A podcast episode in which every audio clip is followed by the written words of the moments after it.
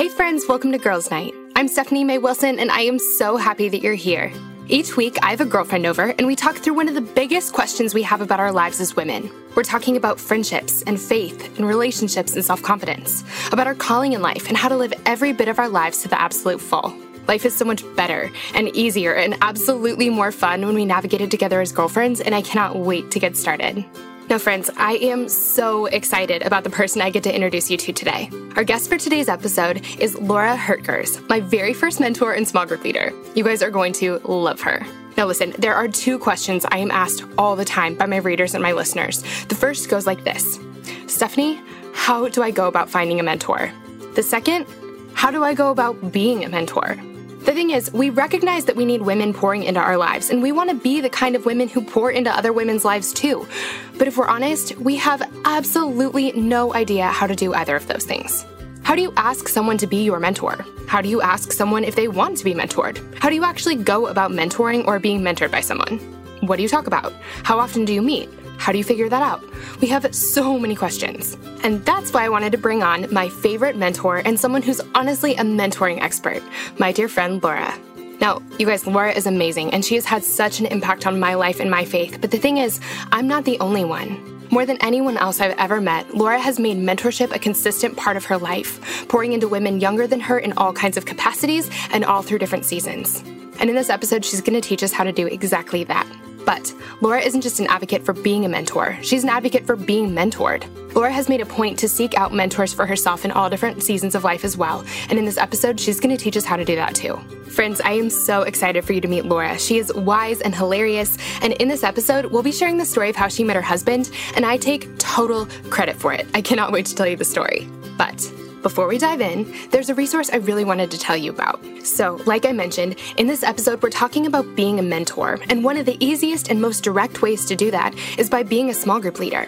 Leading a small group is one of my favorite things that we get to do as Christians. I know so many of us have a story about a woman who impacted us, created a safe space for us, taught us more about ourselves and about Jesus, and now we get to be that woman for girls a few steps behind us. Is there anything better?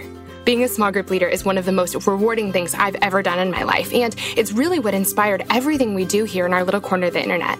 The problem is, leading a small group is not always easy.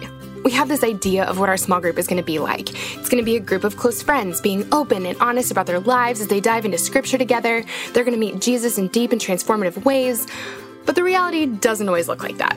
In fact, I think often we look around our group realizing that they just have not bonded the way we want them to. Women aren't opening up as much as we'd hope, and sometimes the biggest battle is getting them to show up at all. We look around at our group and feel like it's falling flat. This is just not the big life changing small group we were hoping for. So, for us as the leader, how do we fix this? How do we help a group get to know each other, become friends, start to trust each other, and open up? Side note, please tell me I'm not the only one who has frantically Googled small group icebreakers right before a gathering. Guys, it took me forever to figure out how to crack this code, and once I did, I knew I couldn't keep it to myself. My trick is a small group guide I wrote a while back. It's called The Real Girl's Guide to Taking It All Off, a small group guide to removing the layers between you and true friendship. It's a six week guide with no homework and all of the work done for you as the leader. Uh, praise the Lord. And it's designed to help your group get to know each other, become each other's people. Now, this isn't a Bible study, but it is my very favorite way to begin one because it helps create that foundation of trust and friendship that will take your small group, your friendships, and your studying of God's Word to a deeper, more meaningful level.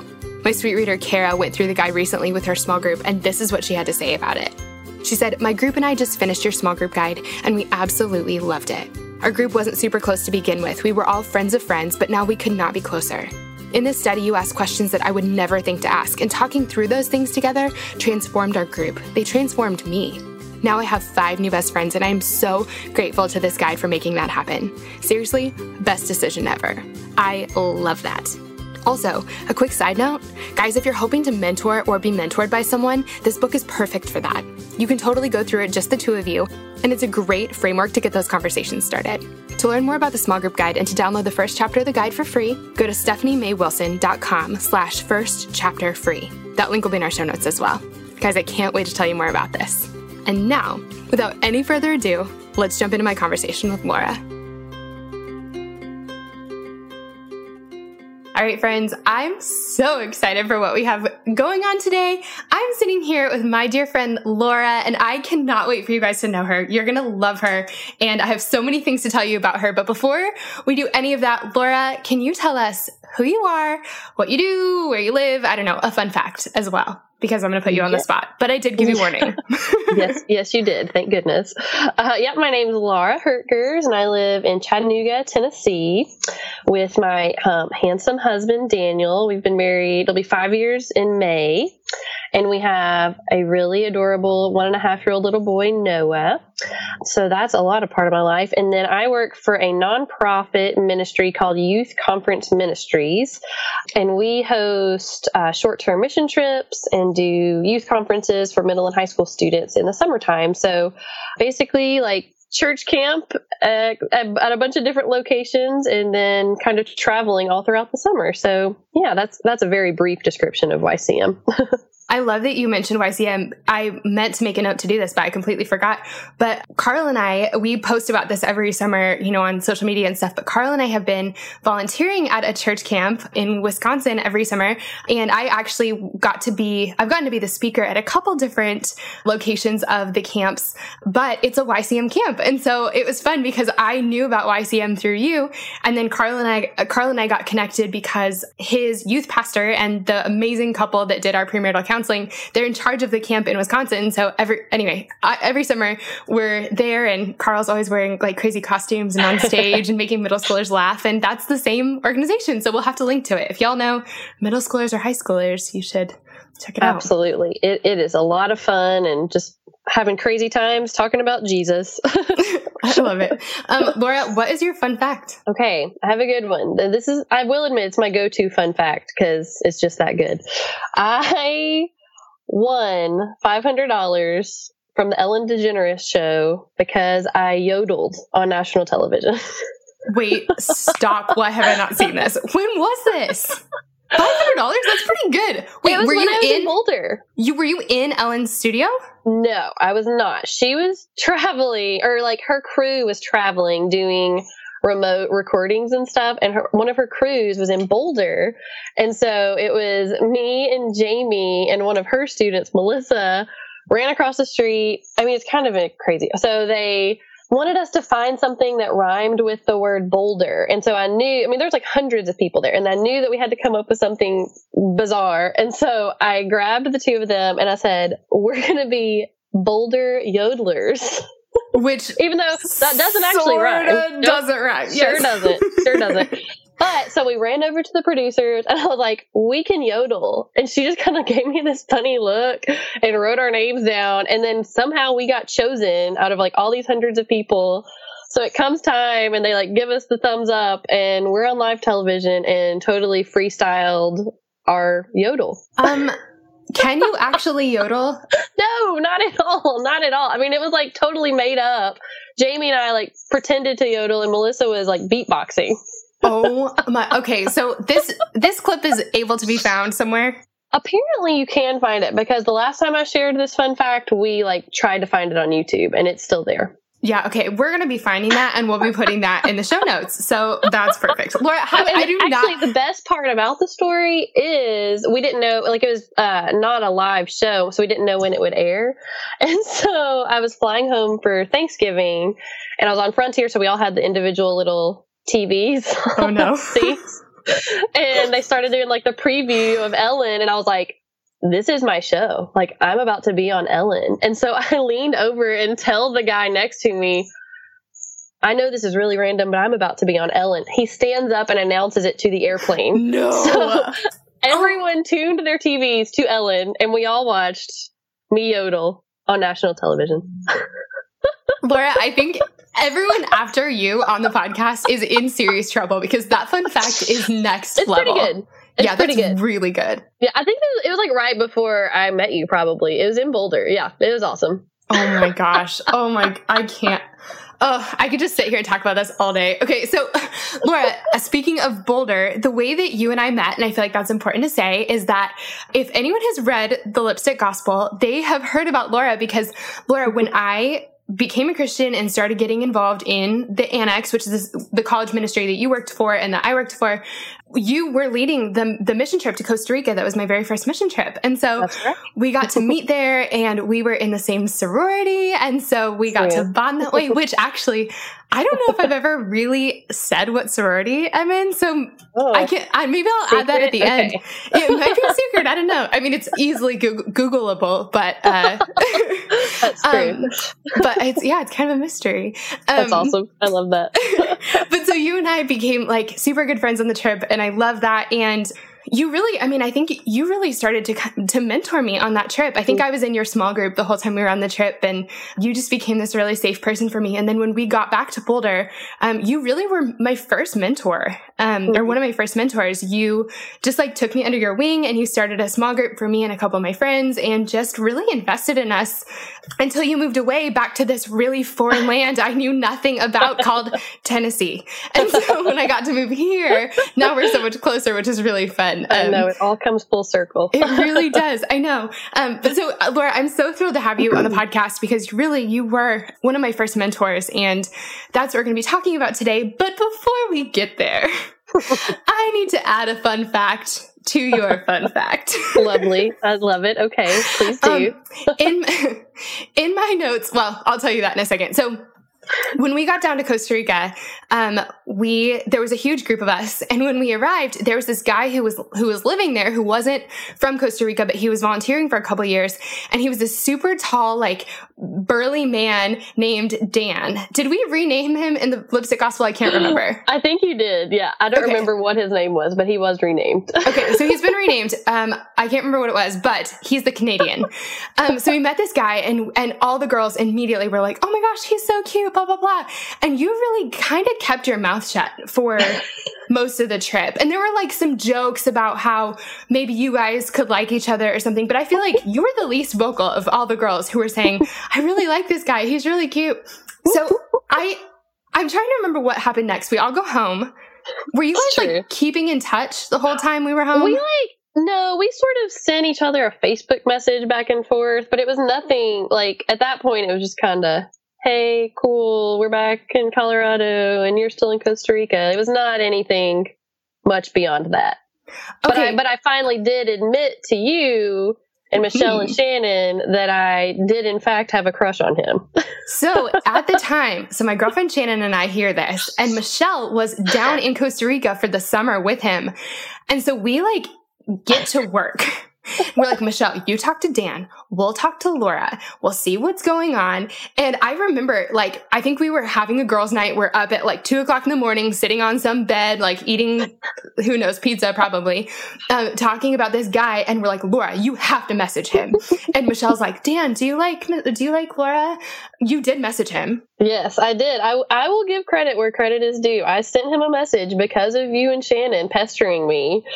And it was a total, like, out of the blue. I mean, we had not communicated in months, probably at this point. And I sent him a Facebook message, like middle school style, of saying, Hey, so remember how everybody joked about us liking each other? Well, I kind of do like you. And I was wondering if you liked me. Something to those effects. I'm if sure on Facebook you could have done the checkbox where it's like check yes or no Yeah, or maybe, it would have had the yes or no know, maybe. we weren't yeah. that advanced. But, and then basically I was just like, hey, yeah, so it'd be great to get to know each other. And I didn't hear from him for like two weeks because he had just moved back to Canada and was hiking in the Canadian wilderness or something with his friends. And when he finally did get back to internet access, he said, I was actually quite fond of you as well. I would love to get to know you. which is the best. And now they're married. And in my Exactly. notes, it says, this is what I wrote in my notes. It's a bullet point of its own. And it says, take full credit for Dan and Laura's marriage. I will I will give you credit, Steph. That you you and God writing our story. oh, man. Co authors, really. That's pretty good. Yeah. That's awesome. oh Yes, my I gosh. love it. So there's my fun fact about Laura. Oh, goodness. This has gone off the rails. Um, That's awesome. okay. so, Laura, really though, you've been such an important person in my life, and clearly I've been such an important one of yours. Yes, in deep. I'm totally kidding. Um, but um, I really, I wanted, I wanted to talk to you today because I just adore you, and and really, you've been such a big deal in my life, and and I wanted to talk about mentorship because I really have been noticing that it's something that a lot of us, most of us, I would say, are totally lacking. I, one of my favorite parts of my job is that I get just the best emails from my readers and listeners um, asking me for my advice or my input on different things. And like, truly, I wish I could go to coffee with every single person that reads, reads my blog, listens to the podcast. I just, I would ha- love to hang out with every single person. But of course, one, I can't, and that's a huge bummer. But the thing that I've been noticing is that the questions that they're asking me and the conversations we're having are really mentorship conversations. And while I do my best to write back to anything I can, I could never replace, you know, me living in a different state or just being able to communicate via email or, you know, a quick, I don't know, text or something like that. I could never replace in-person mentorship. I never would want to, but I, I couldn't. And, and that's because in-person mentorship is just, it's something different. It's a game changer. It's um, something we really need. We need people pouring into our lives, investing in us, listening to us, guiding us, um, and we need people who are in our real lives, you know, as well as as being able to follow along with people and stuff. Having having people online is awesome, but we really need people in person. And I think that very few of us know how to do that. Um, I think a lot of us feel like we might have things to give um, as a mentor, or maybe we think we don't have things to give, but we mm-hmm. do um, as a mentor. And then all of us need mentors. Um, and so, Laura, I know that this has been a really big thing in your life, and you've been a big thing in my life. And so, I really wanted to just get into mentorship and talk about how to do it, how to find a mentor, what what mentorship means and looks like, and all the things. Um, and I knew you'd be the perfect person to ask about this. Um, and so, just to kind of like get started, I know that mentorship has been really a big part of your life, both being a mentor and being mentored. But I also know that you, that, that wasn't always the case. Mm-hmm. And I know we talked, when we were talking about this, um, you know, a couple weeks ago, we talked about how you had a mentor when you first moved to Colorado to work at the college ministry and you really didn't seek her out very much. so that is correct. how did, tell us like kind of what that looked like back in the day? Yeah, so I moved out to Boulder um, to start my internship at the college ministry that we worked at, and my bosses were kind enough to arrange and set up a mentor for me. And I think at that point, um, I had heard the word mentor, but I never really had kind of put two and two together of what it could mean in my life. And so I was 22 and you know, conquering this new ministry job and just didn't really think I needed anyone. So I met with this mentor, this very sweet lady. She was very kind. Uh, I met with her once at the beginning of my job, and I think maybe one other time in the spring semester. And basically, we just didn't really click. And I did not, I didn't let her in, basically. I didn't open up to her.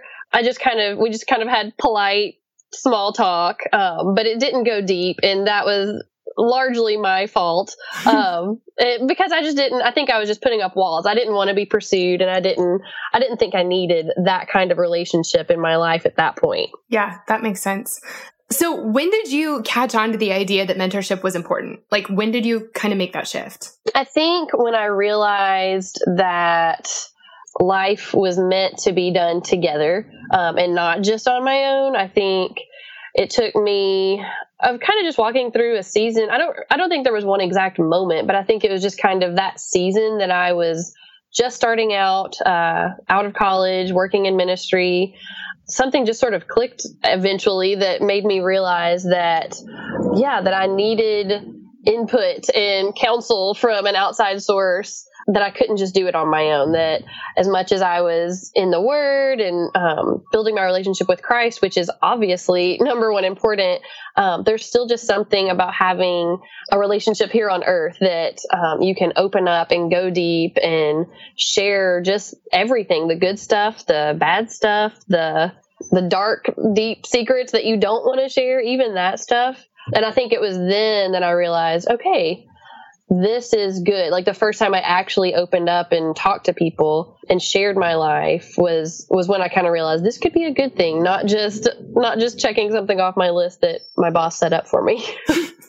yeah, that makes sense. And I love that you I love that you said that like being in the word and our relationship with Jesus, like that's of course number one and having a mentor is not supposed to replace that like another another right. person isn't supposed to be a replacement for the voice of God in our lives. But I feel like a mentor can be the audible voice of God in our lives sometimes. You know, they Absolutely. can be the person like pointing us to you know, mm-hmm. different parts of the word or helping us learn how to read it. Like that was a, a lot of what you and I talked about. I know was, I mean, I, I, I was so new in my faith. And so I had no idea even like, I mean, I would open the Bible and like try to find something that made sense to me, you know, and, and a mentor is someone who can help you figure out like how to read the Bible in a way where it can actually speak to you, you know, and yeah.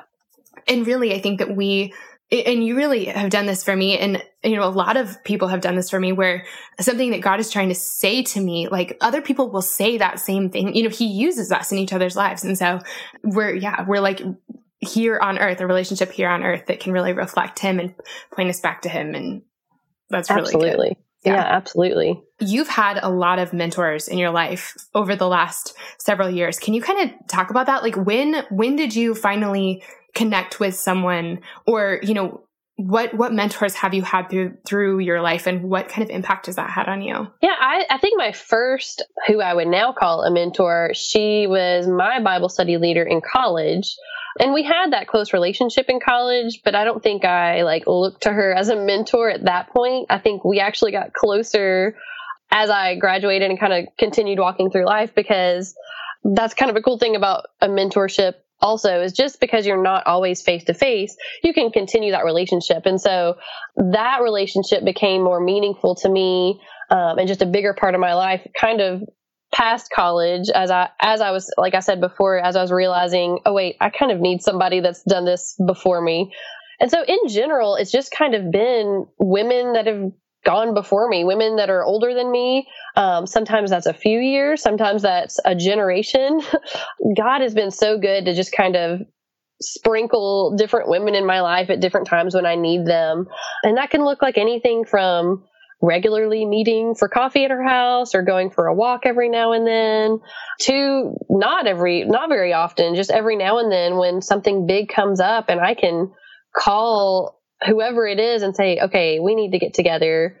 I want to talk to you about my marriage right now. And there, and she's there and those people are there. And so it kind of changes as seasons change in life as well. The, the woman I was mentioning earlier, my very first Bible study leader, um, we haven't seen each other in years. We don't talk to each other that often. But when Noah was first born, I remember texting her in the middle of the night about a newborn question and she responded. It was like 2 a.m. And that's the kind of relationship that it goes deep and that's what I think that's what God intends for us to to be able to have those kinds of relationships. And so I've been hugely blessed with women in my life that teach me, like you said, teach me uh, spiritual truths, teach me uh, who I am, remind me who I am when I when I kind of forget along the way, which happens often. um, so it's just it's a huge blessing to have people that show me unconditional love in the way that Jesus loves us, but in in flesh, actually actually loving me through my junk and everything like that. It's yeah, it's just a huge gift. And like there to respond to the text at 2 a.m. Exactly. Exactly. I love that. I, love that. And, and I, I love- totally wasn't expecting that. but like, in, in that moment, I'm like, oh, sorry. Uh, luckily, she's on Colorado time, so it wasn't 2 a.m. her time, so it's okay. but I love that you said that it can be different and in different seasons because I feel like mentorship, you know, we usually, I think we do this with a lot of different things, but we kind of imagine it as like a one note thing. Um, but mentorship can happen in all different ways, like having a mentor who's in your same career, you know, on your same career path, who's a couple of steps ahead of you that can say, mm-hmm. don't do it this way or do this, or here's kind of a pro trick I picked up along the way that will make this a lot easier for you. Or, you know, it can be in like, you know, you and I talked about in motherhood, you know, yeah. like starting out having a new baby, like, what the heck do I do about this? You know, having mom exactly. friends who have gone before you or marriage, you know, like when you're stepping into marriage for the first time, having people to go to to say, Hey, how do you, what do you do when it comes to this? Absolutely. Um, absolutely. And I think that that's exactly what it is. Like people who have, who have done this before. Um, the mental picture that I've always gotten for this is like, you know, as we're walking through life, we're walking, you know, down a road and we go through just a series of tunnels and they're really dark and they're really scary and they're really hard. But like after we kind of get to the end of them, we have you know, a couple of choices. We can kind of keep going or we can turn around and bring a flashlight and maybe a sweater and like a sandwich to the girl who's a couple steps behind us and just help her through. And whether we have, you know, really um, insightful wisdom or whether we have like a real trick of how to make this easier or whether we're just accompanying her on the journey. Um, I feel like that's a really beautiful thing that we can do mm. for each other, if not one of the most beautiful things. You know? Absolutely. That's such a, that's a great picture, Steph, to think of it that way. Cause so many times being a mentor or having a mentor is not about having the answers. It's more just, I'm here and I'm not going anywhere. Mm-hmm. So no matter how long it's been or even if you see the person every day and you just need to like i value some of my coworker relationships there's i work with some amazing women that have become mentors and so i see them daily but it's just that idea of I'm with you and and I've I've been there and I'm I'm here to listen. Like I'm here for you. I feel like I don't know if this happened to anyone else as they're listening to that, but like my heart just like it felt like like my heart just like wrapped up in a blanket or something. Like I'm here for you. I'm not going anywhere. And mm-hmm. and really I think that and we'll talk about this, you know, more in a minute, but I think that when we're thinking about mentoring people, we think we have to, yeah, have all the answers or be some sort of like spiritual superstar. But really, I mean, if you're able to listen, you can be a mentor if you can receive someone into your home and give them you know a cup of coffee or a hot chocolate and and tell them that they're not alone and that no matter how much they mess up you're not going anywhere. Like that's it you know? That's the good Absolutely. stuff. And that's exactly what we all need you know? We need that we all need that. Exactly. No I, I was even when you when you called me a few weeks ago and w- tricked me into being on your podcast i even said I really then did. yeah she did. Uh, i even said that i i am by no means an expert at all. I've just I've just done it. I've just walked with people and you don't have to have a special degree. You don't have to have special training, although there are venues for that. Right. But yeah, you you need to love Jesus and want to share his love with other people because that's what we're called to do anyway. Yeah. Yeah. Yeah. Um, you have been a mentor for lots and lots of different people. Um, can you kind of talk about that? Like just some of the different experiences you've had. And, um, I know that you just kind of hit a, a, milestone with your most recent group and it's really cool. So I, I want to hear about it. Yeah. So, um, initially I just kind of started out with, um, different college groups. I, I've kind of always had a heart for college age students and uh, women because that was such an impactful time in my life. So that's where I sort of just started the world of mentorship, if you will. But I led different core groups, which is what we just call um, small group Bible study. So I've led three different core groups over the past 10 years almost goodness. Um, and so most of those have been through three or four years of their college experience of the same group of women. So that was really special. Just to be able to any group that you can walk with over a longer period of time is pretty cool. Mm-hmm. um, and so so that I've done that for about 10 years and we always met at my house and we would meet weekly and the cool thing about those groups was the first time we met for each of those groups I would open up and share my story first. And that was always just such a sweet time and sort of set the tone for the group of just being super vulnerable. And every time I started a new group, I was always a little bit nervous and intimidated of like, oh goodness, they're these are like cool college kids that I am not that cool anymore. Not that I ever was cool, but are they going to relate to me? Are they going to think I'm weird for telling this part of my story? But God has just been so faithful in each of those groups. They're all so different and unique, but He was just always so good of bringing groups of girls together that n- were meant to be together of maybe part of my story was part of their story or maybe two of those girls needed to be connected and hearing each other's story so that was just such a cool thing to be a part of and watch god work through that like i just felt honored to kind of be able to walk through that and just kind of have like a front row seat of what he was doing in their lives. Um, so that was always a really cool thing. And then at my church, I think it's a really unique and cool thing that they do at our youth group.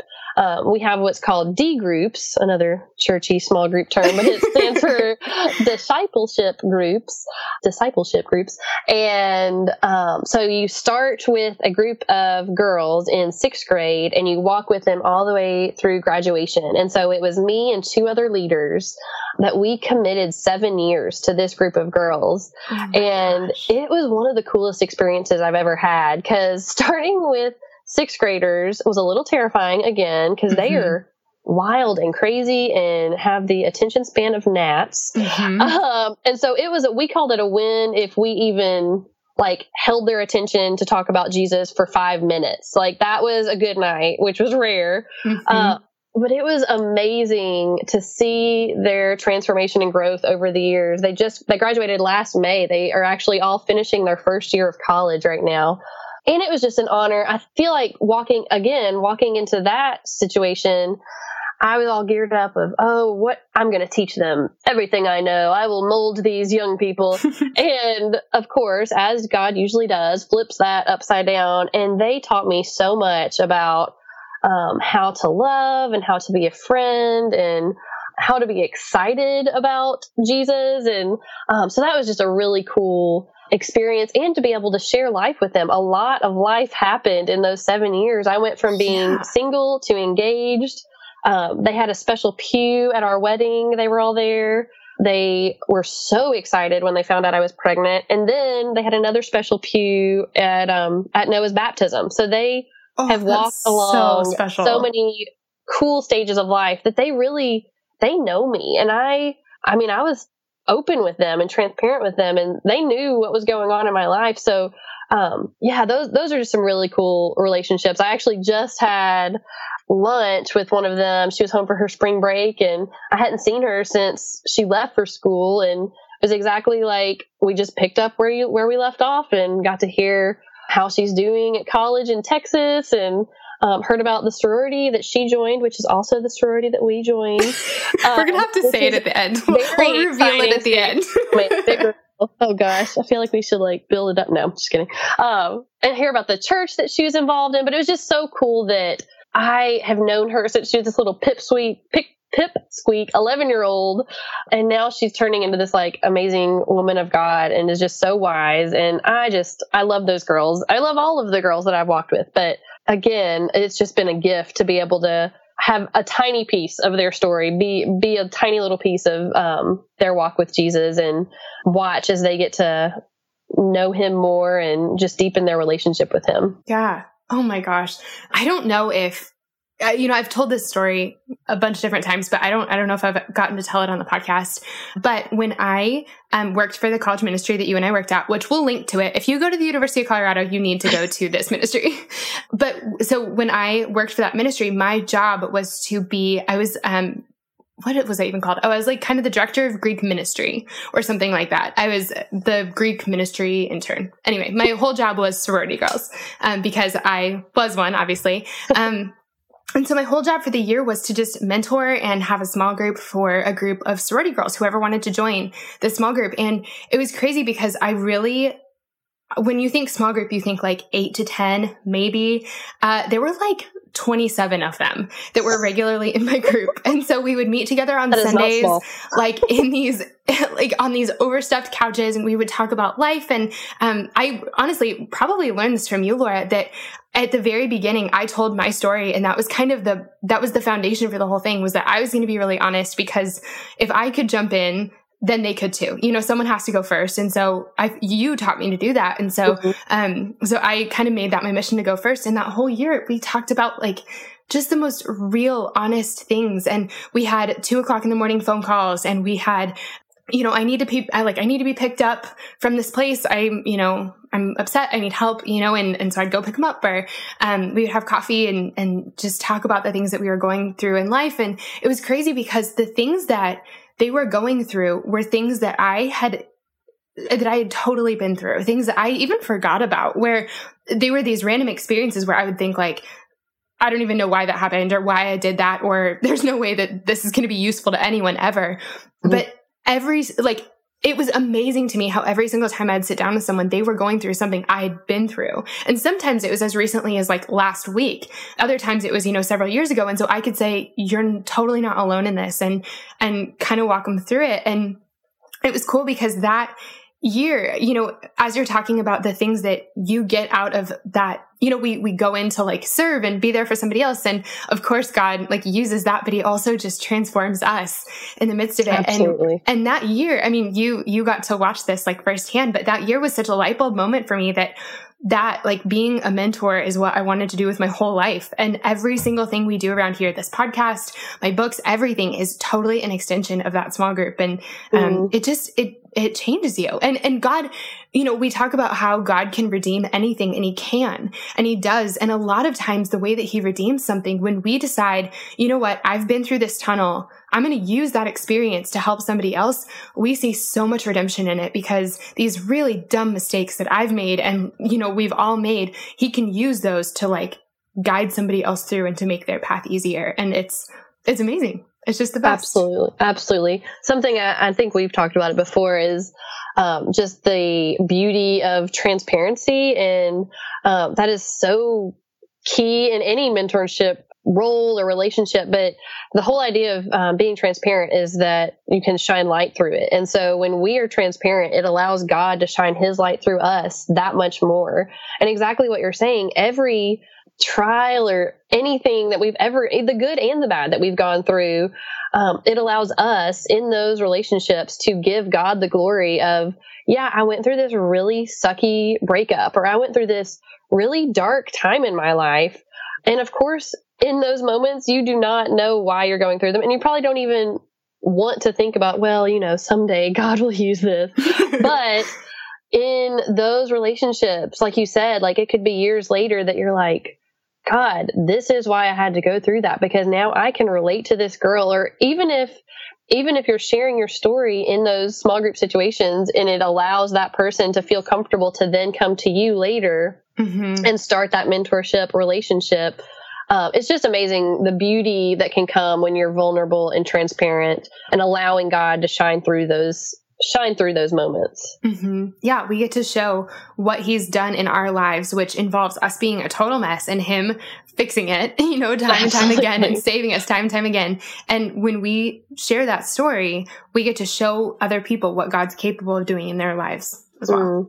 which is absolutely. So cool. It is really cool.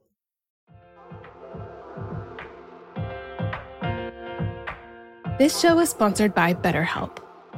As many of you know, I recently wrote a book, and while it was the most rewarding project of my career so far, it also came with a lot of hard work and long nights.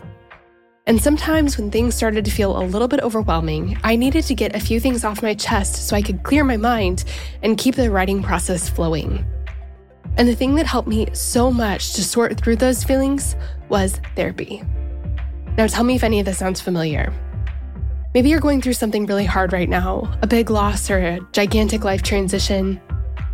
Maybe you frequently feel anxious, depressed, overwhelmed, or just generally discouraged. Maybe you really, really, really want your life circumstances to change, but you don't know how to actually change them.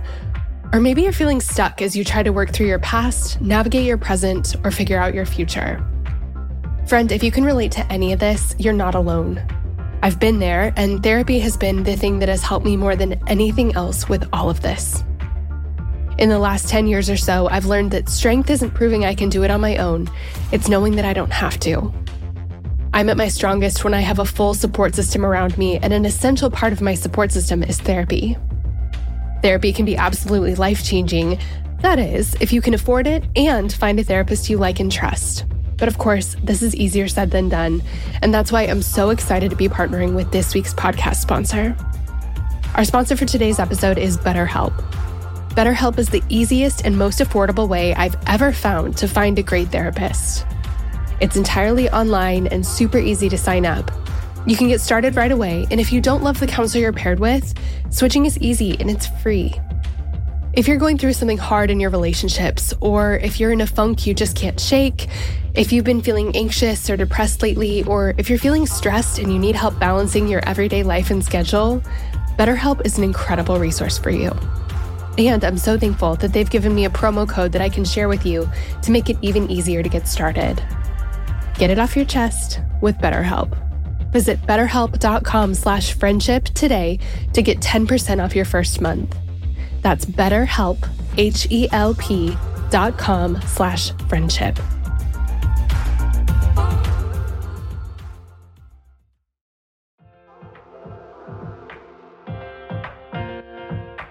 Shout out to Claritin for supporting this episode and providing us with samples. Friends, springtime is finally here, but that also means allergy season is in full swing. I have always struggled with allergies, and I don't know about you, but I am especially allergic to cats. More on that in a second. Well, luckily for those of us who live with the symptoms of allergies, we can live Claritin Clear with Claritin D. Designed for serious allergy sufferers, Claritin D has two powerful ingredients in just one pill that relieve your allergy symptoms and decongest your nose so you can breathe better. This double action combination of prescription strength allergy medicine and the best decongestant available relieves sneezing, a runny nose, itchy and watery eyes, an itchy nose and throat, and sinus congestion and pressure with ease. The time that I use Claritin the absolute most is when I'm at my parents' house, my childhood home. They have this absolutely beautiful cat that they love, and I like, except for the fact that he sheds so much. So that means that I'm basically sneezing from the second I arrive home to the second I leave, unless I take Claritin. My dad has even started having it ready for me right when I walk in the door. Are you ready to live life as though you don't have allergies? It's time to live Claritin Clear. Fast and powerful relief is just a quick trip away. Ask for Claritin D at your local pharmacy counter. You don't even need a prescription. Go to Claritin.com right now for a discount so you can live Claritin Clear. Use as directed. Claritin, thank you so much for sponsoring our girls' night. We love having you.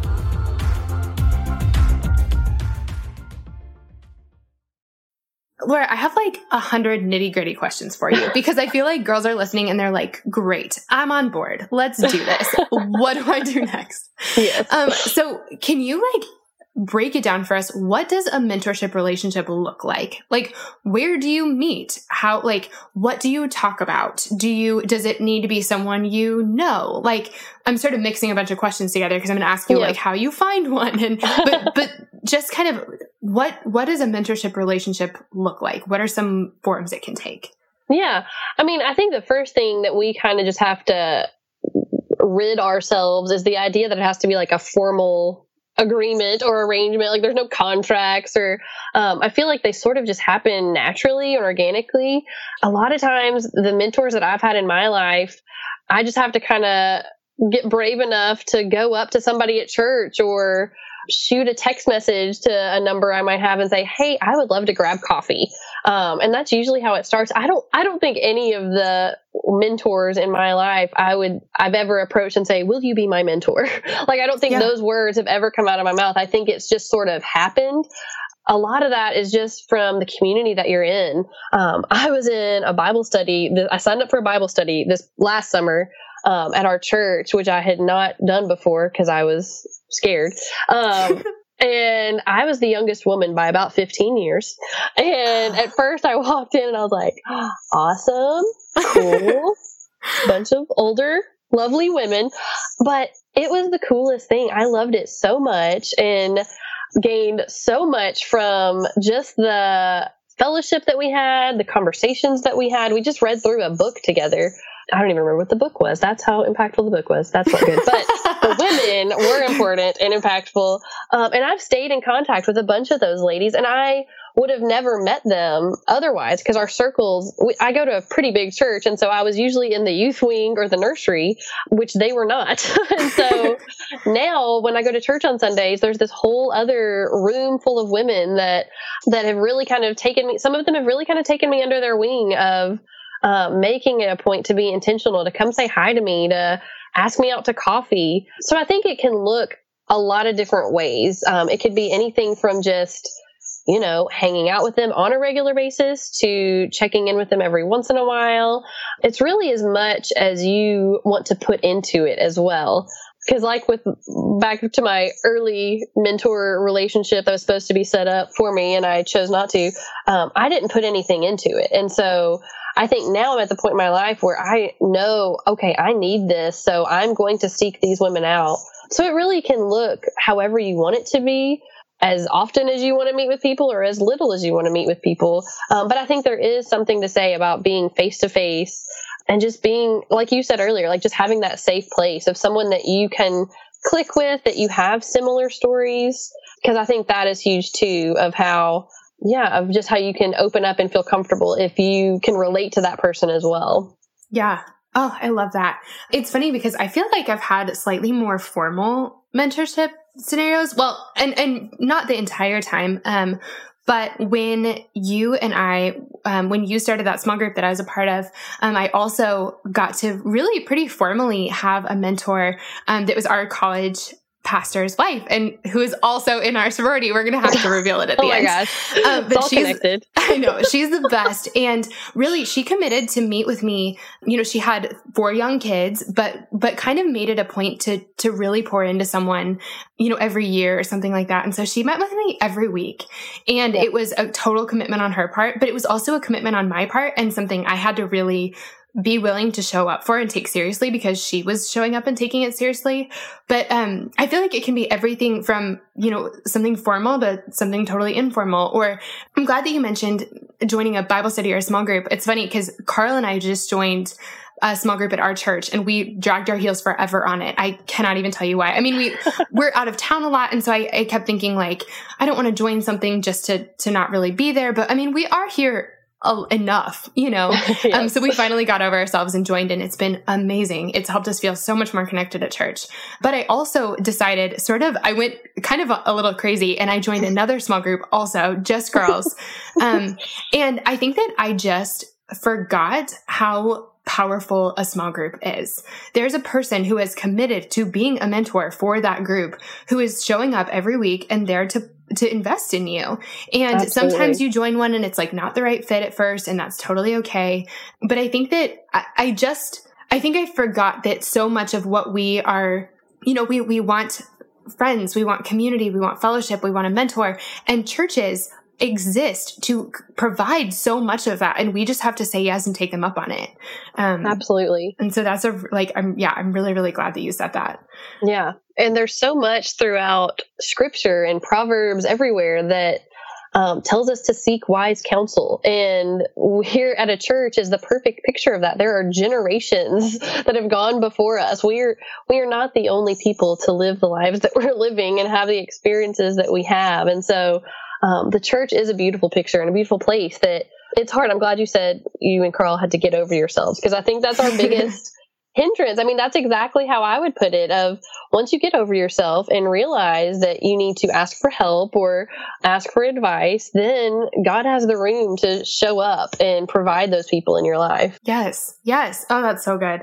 So you know, as we are thinking about being mentored, another piece of this is also being a mentor. And I think that there's, there's, hmm, there's some example in scripture and it might be like Paul and Timothy and I don't know, maybe you would do you know what I'm talking about? Because I'm really yes. butchering this. All the girls are like no, great work stuff. no, you're exactly right. I was I made myself that was one of my only notes that I made to make sure to mention that um, this whole idea of mentorship is not a new idea that we've come up with. It's straight up biblical. The best I think one of the best examples is Paul and Timothy. So Paul chose Timothy to be his trainee, if you will. He um, knew that he wasn't going to be around forever. And back in those days, they didn't have, you know, apps on your phone and, you know, all the resources we have. And so he was relying on Timothy uh, to train him up and teach him the gospel to be able to teach it to future generations. So it wasn't just that he wanted, he wanted to, he did want to invest in Timothy, but it wasn't just, like this feel good relationship. He wanted to tell Timothy about Jesus so that everyone else could hear about Jesus. And so it's just a really cool picture of being a mentor and having a mentor between Paul and Timothy. And so I've heard several sermons um, of pastors saying that you need to have a Paul, a Barnabas, and a Timothy in your life And so Barnabas, I feel like you are like the queen. Your community is the queen of finding Barnabas because it's friendships, your peers, um, people that you can walk alongside in your same life season, whatever it is. And so those are, those tend to be the easier people to find. I have a group of women that we've been in a small group for eight years. Mm-hmm. Um, so that, those are my Barnabas people. And then I need to find a Paul. So I need to find somebody that will be my mentor, that will train me and um, guide me in spiritual truths. And then I need to find a Timothy um, because as a believer, as a Jesus follower, we are called to make disciples. So that's basically what being a mentor is, is discipling someone. Um, so having those three examples, biblical people in your life, a Paul, a Barnabas, and a Timothy, that basically sums up what scripture kind of shows us what being a mentor is. So it's just kind of cool that it's not like we have to come up with this on our own. It's really kind of simple. If we love Jesus, we need to tell other people about him and make disciples so that they can tell people about him and they can tell other people about him and the trickle effect goes on. Oh, I love that. Barnabas was the one that I forgot. Um, but I love that. and and that, that it's, I love that you mentioned like it is, it is required of us. Like go and make disciples. That that is something that we are told to do all throughout scripture and you know in some very specific places also like the great commission.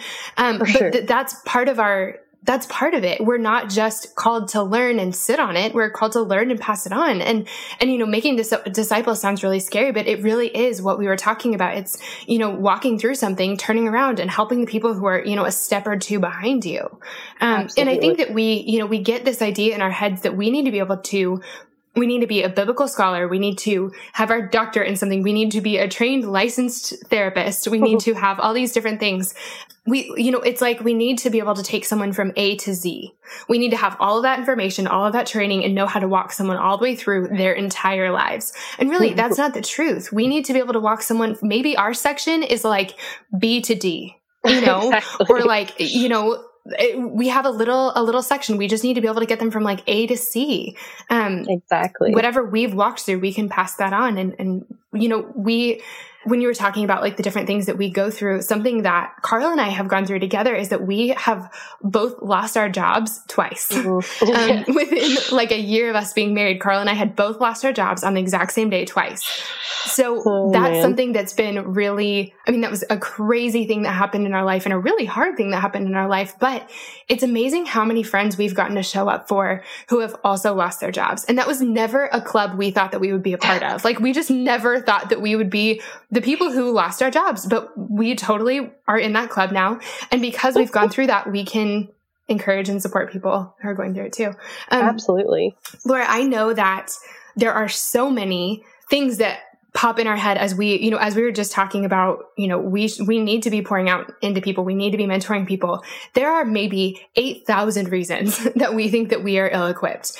What do we actually like what is actually required of us as a mentor what where is the bar yeah i mean that's a great question i really think the main requirement is that you know and love jesus um, that's a pretty important one and that you want to be able to share his love with other people beyond that I mean, yes, it is it is good to have biblical knowledge to be able to point people to scripture, but I wouldn't say that's a make or break deal. If a lot of times the beauty of being a mentor is saying I don't know. If you don't know, if somebody asks you, a, you know, a far fetched biblical question, I happen to do some research to know about Barnabas before this conversation. But normally, if I didn't know, I'd be like, I don't know, some guy in the Bible. I don't know. And it, to give yourself that freedom of saying, I don't know, but I will find out, or I will yes. find somebody that does know, or here's this really great resource that I know of. So honestly, I think the requirements are not, there's not that many besides loving Jesus. I think one of the biggest things probably a mentor told me was to remind myself that I'm not their savior, that Jesus is. And so anytime I'm having a conversation with any of my girls or any girlfriend, I need to put myself in check and remind myself that I am not the savior, that whatever it is they're going through, even if I can relate to them and share with them exactly what I did in this situation, their answer is still Jesus, not me. And so I think if we are humble enough to remind ourselves that, then that's all you need to be a successful mentor. Um, and I think people quickly will see through see through you if you are not on that same page. And so I think, yeah, just loving Jesus and pointing people to them is is really the biggest thing. I think I think it is important. I think you do need to be in the right place to be a mentor. Um, like if you're just constantly pouring out or constantly burning at both ends and nothing is pouring into you, then it might not be the healthiest season to be a mentor. And I think, I think I've even found myself, I, I actually am in a place right now where I am not actively mentoring. Yeah. Um, my girls graduated last year and I retired from my core group the year before that, knowing that I was going to be welcoming a new life into this world. Um, so I'm kind deal. of taking a little break right now because I knew I recognized that I would not be in a healthy place to be speaking into other people's life if I, you know, am not sleeping at night. So um, I think you have to kind of be honest with yourself too if you're in a healthy place to lead somebody else. I think that's really good. And that's something I think about a lot too that if you are going to be pouring out, you need to have somebody pouring into you. And mm-hmm. um, that was a lot of, you know, we've talked about this a lot on the podcast, but I started going to counseling um, in October.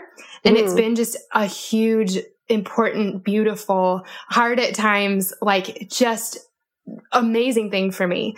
And it's been, you know, I, I go on Thursday mornings and on Thursday mornings, every once in a while, I can think like, like I have things to do today. Like this is maybe isn't productive. And immediately my next thought is, I can't give anything if I'm not full. I cannot pour out Absolutely. anything if I'm not learning and growing and transforming and like, you know, seeking healing on deeper levels and getting to know the Lord in deeper, deeper ways. Like it is, we have to be really careful about making sure that we're mm-hmm. being invested in if we're going to be investing in anybody else. And so that's something that I really take seriously. Yeah, um, for sure. That's it's really that's really important. Mm-hmm. So, so, Laura, if you um you know as we're talking about being a mentor, we've talked about finding a mentor, and it's you know it's identifying women in the church where you're where you admire something that you know something about their life or even at your workplace or mm-hmm. um, you know it's keeping an eye out for different women who who seem to know something that you're trying to learn um, and mm-hmm. just asking them to coffee and maybe asking them to coffee again how do you find a mentee like how, how do you how do you find people to pour into yeah again i i looked out with our church but really if you just look at your community around you when i moved back to chattanooga i knew I was single and I knew that I was going to have time and I wanted to still be plugged into ministry somehow. And so I just contacted my friends that were at the college ministry that I was a part of here in Chattanooga and was like, hey, here I am. I'm willing. Um, and they set me up with a core group and then I led many core groups after that. But I think it's just kind of looking at your community, looking at your church, looking in the place you live and making yourself available, whether that's reaching out to their leaders um, of the church leadership, the ministry leadership, letting them know that you're available and willing. Because more often than not, they're probably looking for people like that. They just don't know how to find you. Mm-hmm. Um, so even if you just Google college ministries in your town or look at your church ministries, there's so many different resources that way. And you might even know, um, you might even know people that it might feel weird and awkward, but if you just like shoot them a Facebook message and say, Hey, I'm here if you need me, or whatever it is, like whatever opening it is, if you just shoot them a text message of, I heard you're going through a rough time. I'm here to talk. Um, just making yourself available in that way, which can also seem scary. I think I think it's scary both ways to kind of open yourself up that way, and you might not feel relatable or you might feel out of the loop, but most likely those people are going to jump at the opportunity to have someone older speaking into their life, um, just connecting with them, just listening to them. So I think it's just, yeah, looking around at your community and seeing where you can make yourself available. I think that it's, there's something to be said for like giving it a couple tries also.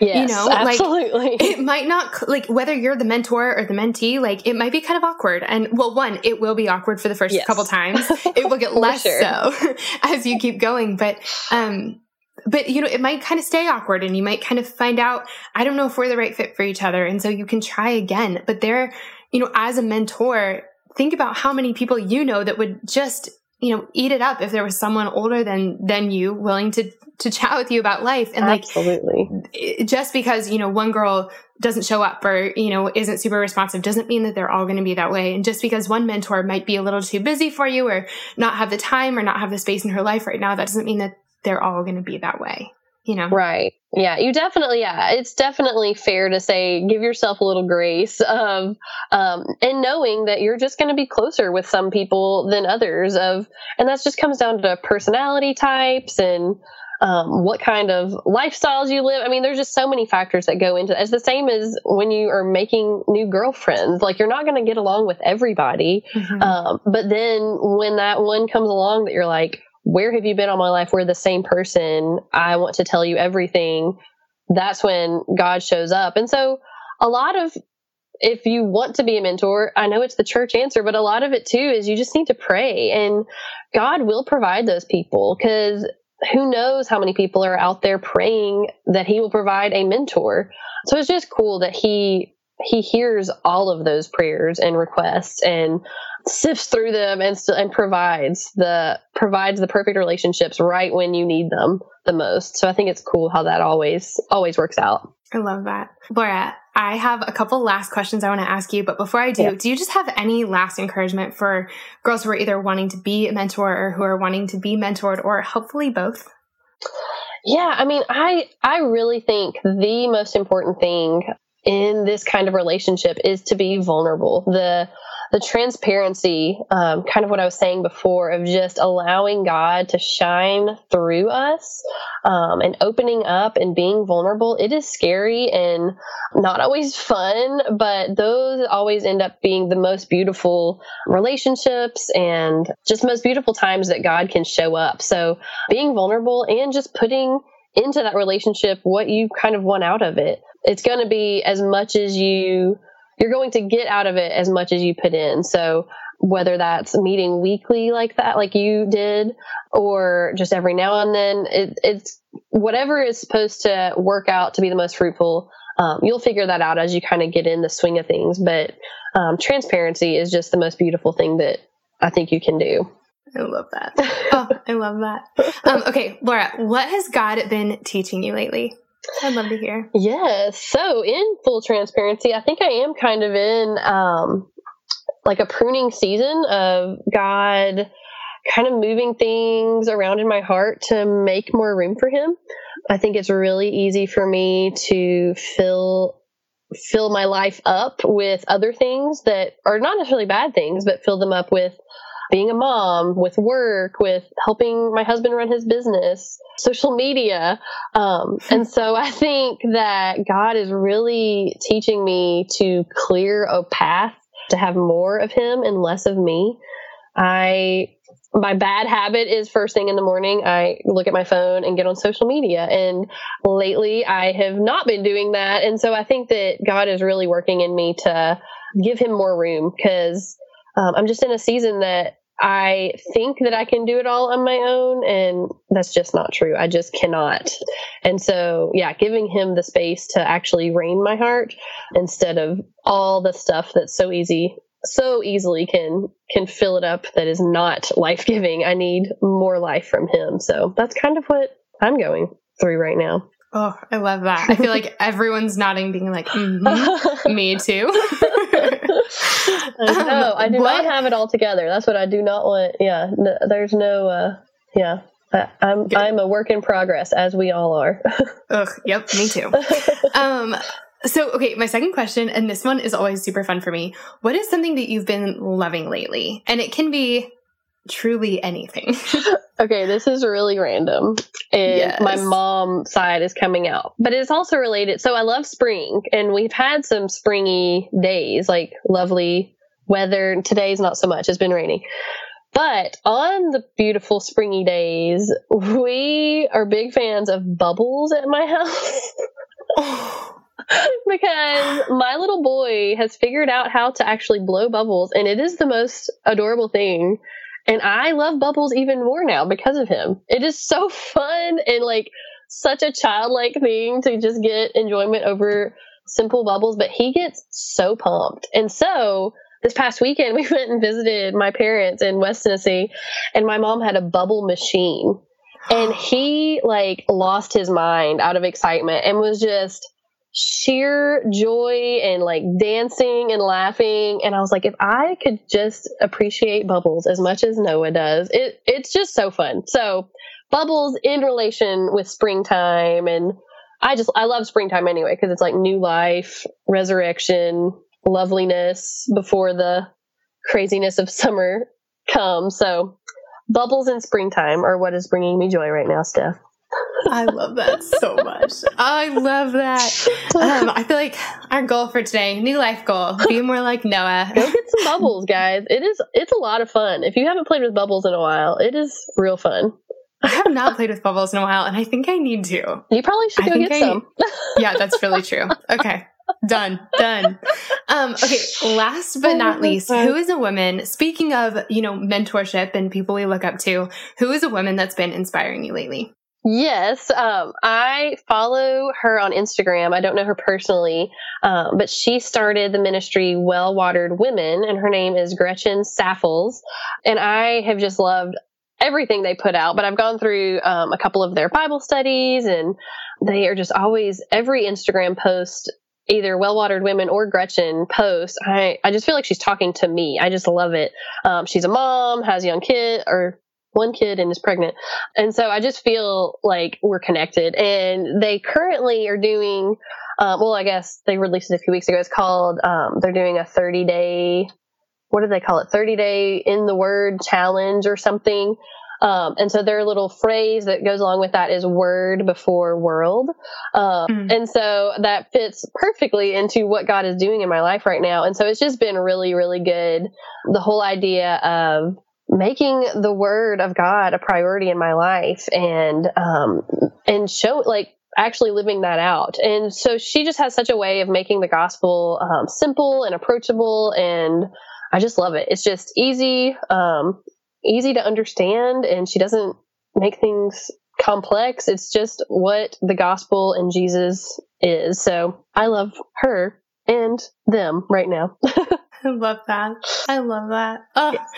Okay, Laura, I was about to thank you for coming and say goodbye. And then I realized that we have, that there's something we need to now talk about because we have oh, teased it yes. a million times. The and I have to reveal. say, I did not, I did not mean to make it a secret what sorority I'm in. I, I think I like I don't know. I I don't know. I feel like we're all in this favorites. I understand. I, you know, like we're all in this together. And so anyway, so I think that that's like why I don't why I don't talk about my specific sorority more. But I love it, and I love it that you're in it. And so I feel like I don't know. I feel like maybe you should say it, Laura. Would you like to do the big reveal? We should have like a drum roll.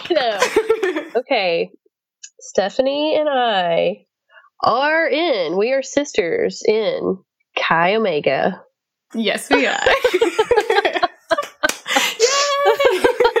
Gosh, don't you feel like a huge weight has been lifted off of your? I do. I do.